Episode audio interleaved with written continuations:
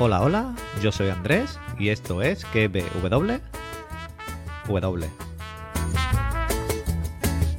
A ella no le gusta trabajar, lo que le gusta es bailar, moviendo las caderas siempre va con su caguama.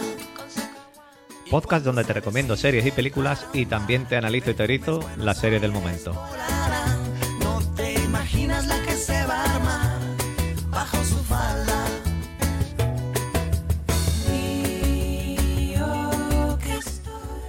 Programa número 28 de la temporada y 101 del podcast.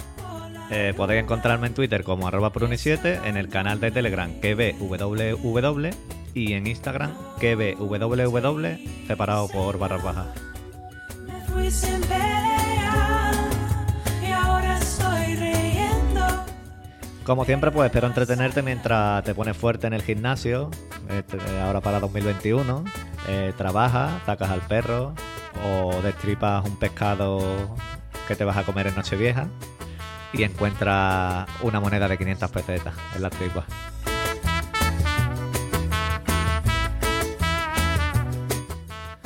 Bueno, vamos al lío, vamos al lío.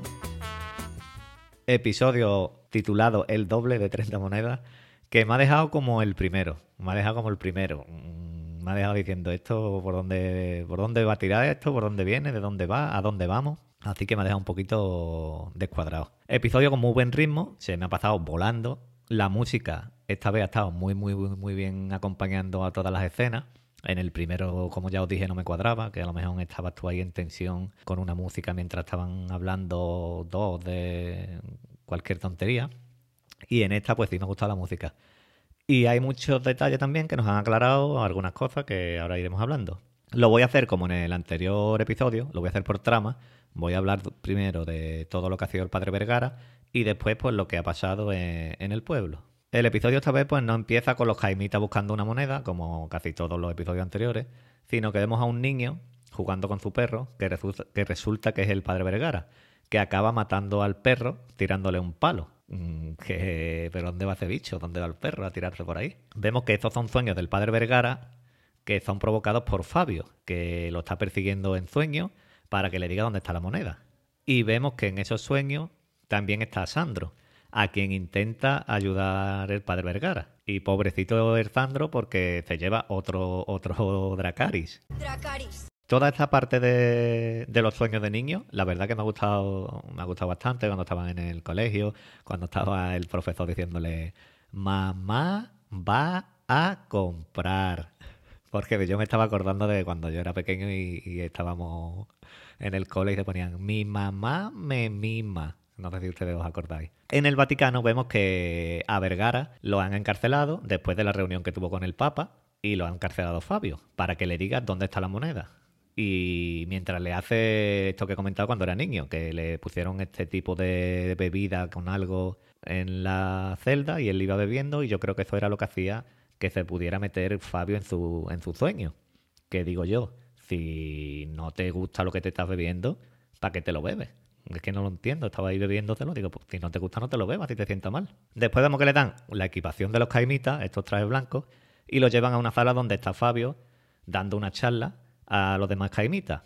Y les dice que el padre Vergara pues ha estado guardando la moneda y protegiéndolo. Y el padre Vergara les dice que no, que no, que eso es mentira, que a lo han secuestrado y lo han, y lo han llevado y lo han llevado allí. Toma, toma la liada. Y los caimitas se ríen y después pues le dan, le dan una, una ovación. Que aquí tengo que decir yo que cuando Fabio está, llega con el padre Vergara o está detrás, no recuerdo bien, estaba hablando el caimita este más alto, el padre más, el rubio este alto. Y llega Fabio y lo aparta y le echa una mirada al grande así como diciendo, "Uf, ¿tú qué, qué estás haciendo? Y yo creo que esta gente van a acabar muy mal, Fabio y el padre este harto, van a acabar a navajazo, vamos, mm, seguro. Bueno, pues eh, Sandro se mete allí en medio de todos los caimitas, estos que estaban allí todos con sus trajes blancos, y Sandro se mete vestido de negro. Sandro, entre tú y yo, ¿dónde vas? En serio. ¿Tú no ves que, están todos vestidos blancos y tú vas de negro, de cura, y, y vas a dar el cante? Es que, ¿a dónde te metes? Y lo cogen y te lo llevan a, Sandro. Fabio le enseña a Vergara todos los archivos del Vaticano, la biblioteca más grande del mundo, que la verdad que toda esta parte ha muy chula, le enseña hasta los archivos y objetos ocultos y también le enseña los, los regalos de los Reyes Magos que no eran incienso, oro y mirra, sino que eran tres libros de magia. Que serían con los que Jesús hizo los milagros y no por ser el hijo de Dios. Aquí también tengo que decir una cosa. Si Fabio ve que el padre Vergara te ha dicho antes que no, que es mentira, que lo han secuestrado, como tú le dices, venga, vamos, que te voy a enseñar todas las instalaciones, aquí tenemos la cocina, el cuarto de baño, aquí tenemos el salón, aquí es donde hacemos la comida. No entiendo. Y el padre Vergara también, ah, mira, pues esto sí, pues, ay, qué guay, qué bonito. No, no sé, aquí algo me he perdido, porque yo es que creo que, que a esta serie le faltan trozos. Yo creo que esta serie hay zonas que digo yo, aquí han cor- cortado y pegado, cortado y pegado y le faltan trozos. Aunque me está gustando, pero es que no, hay, hay sitios que, hay zonas que, que me pierdo, tramas que me pierdo un poquito. También le dice Fabio que Jesús escribió evangelios y que lo que la gente cree en realidad, pues no es así. Y que por eso pues tienen que esconderlo. Y a mí me dejó con la gana, la verdad, de, de saber un poquito más de lo que ponía en esos evangelios. Supongo que más adelante pues nos lo dirán. Y le dice que se una, que si los quiere leer, que se una a ellos y a los caimitas. Zandro, por otro lado, está siendo torturado y Fabio le pide a Padre Vergara que lo remate. Que si de verdad se ha unido a ellos, que lo remate. Le da una daga para que, para que lo mate. Ya antes le había dado un puñetazo. Un par de puñetazos le había dado el Padre Vergara, que para el pobre Zandro se quedan, porque no vea los dos puñetazos que, que le había dado.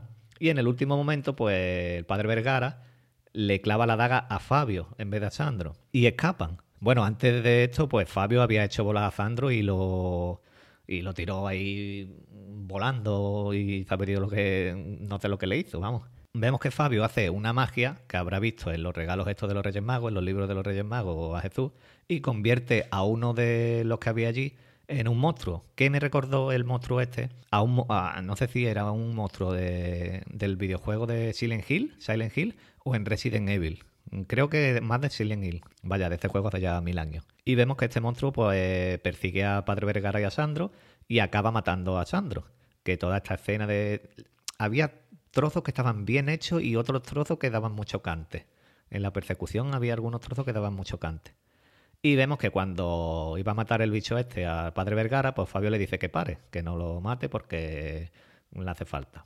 Y el padre Vergara pues mata al monstruo con la lanza esta que mataron a Jesucristo y escapa. Ahora nos vamos al pueblo y en la trama del pueblo pues vemos que Elena va por su marido al cuartel, como ya la dejamos en el episodio anterior, donde la habían llevado, donde la habían llevado al marido de, Elena, Paco y, y el guardia civil Salina. Y pues se lleva a su marido a su casa y en la puerta, pues había, la puerta del cuartel había medio escondida una, una mujer, una vieja. La- vamos, que estaba allí escondida la vieja del visillo, que es la vieja que la hizo, los hizo resucitar. Mientras, pues llegan a la casa, se ponen allí a hacer el amor y están allí los dos mm, más gustosos que todas las cosas. Y vemos que la que está disfrutando en realidad es la, es la vieja en la puerta, que tiene los ojos vueltos y todo.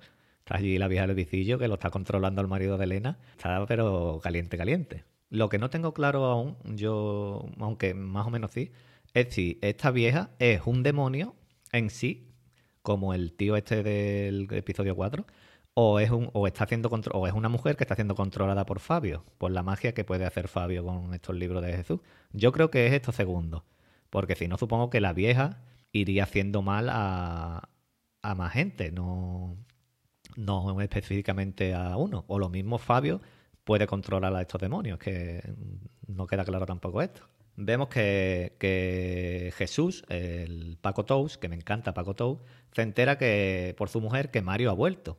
Y este se le va la pinza, se, va, se vuelve medio loco y dice, pero vamos a ver cómo va a volver. Este no puede volver. Porque después nos hemos enterado que, que que él lo mató cazando y lo enterró. Entonces, ¿cómo va a volver? Y, y aquí tengo que parar un momento también porque ¿cuánto tiempo ha pasado desde que lo del fuego este de la, de la clínica? Mm, Desde lo del episodio pasado, porque, bueno, incluso desde, desde el principio, porque la mujer, la hija de Jesús, de Pacotou, o ha terminado, o ha escondido muy bien el embarazo, o, o no sé, porque ya tenía un bebé. Entonces, nueve meses o cinco o cuatro, que no, no, no tengo ni idea. Y todavía está la clínica, como la vemos ahí, toda quemada con ramos de flores. Es que no, es lo que digo, me faltan trozos. No sé si me faltan trozos de, de la serie. Pues Mario y Elena, pues después de echar ahí 40 polvos, le dice Mario a Elena, vámonos, vámonos, empezamos de cero, pero no nos llevamos maletas ni nos llevamos nada. Y se van del pueblo y no se llevan, lo que digo, ni una mudita ni se llevan nada, se van con lo puesto. Y en el, en el camino vemos que el marido pues le va haciendo unas preguntas muy raras y Elena descubre que, que el marido en realidad no es el marido, que está también manejado por, por Fabio, por la vieja esta, a través de la vieja, para que le diga dónde, pues, dónde había tirado la moneda, dónde tenía la moneda escondida. Y la verdad que toda esta parte mm, ha estado bastante chula, la del coche, cuando llegan a la gasolinera, que le mete la manguera de la gasolinera, de la gasolina en la boca al tío este. Y es que esto a mí me ha gustado muchísimo. Es que yo estaba dando arcada, casi doy arcada de cuando le mete la manguera. Y digo, sácale ya la manguera, chiquillo, que lo va a poner, que ya ha tragado gasolina bastante, como para que ya la ha llenado el tanque. Y llegan a la presa donde tiró la moneda. Y cuando está a punto de, tirarse, a tirarse, a- que están a punto de tirarse los dos, Paco y, el, y la puntería de- del Guardia Civil Salina, pues salvan a Elena.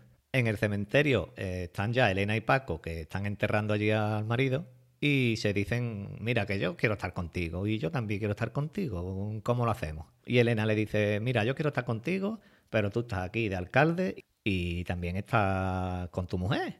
Y le dice ella, bueno, y tú estás con Roque y estás aquí en el pueblo. Dice, no, no, yo aquí no quiero estar en el pueblo. Dice, entonces, ¿qué hacemos? Y están ahí, yo te quiero, tú me quieres, y están ahí con el tonteo.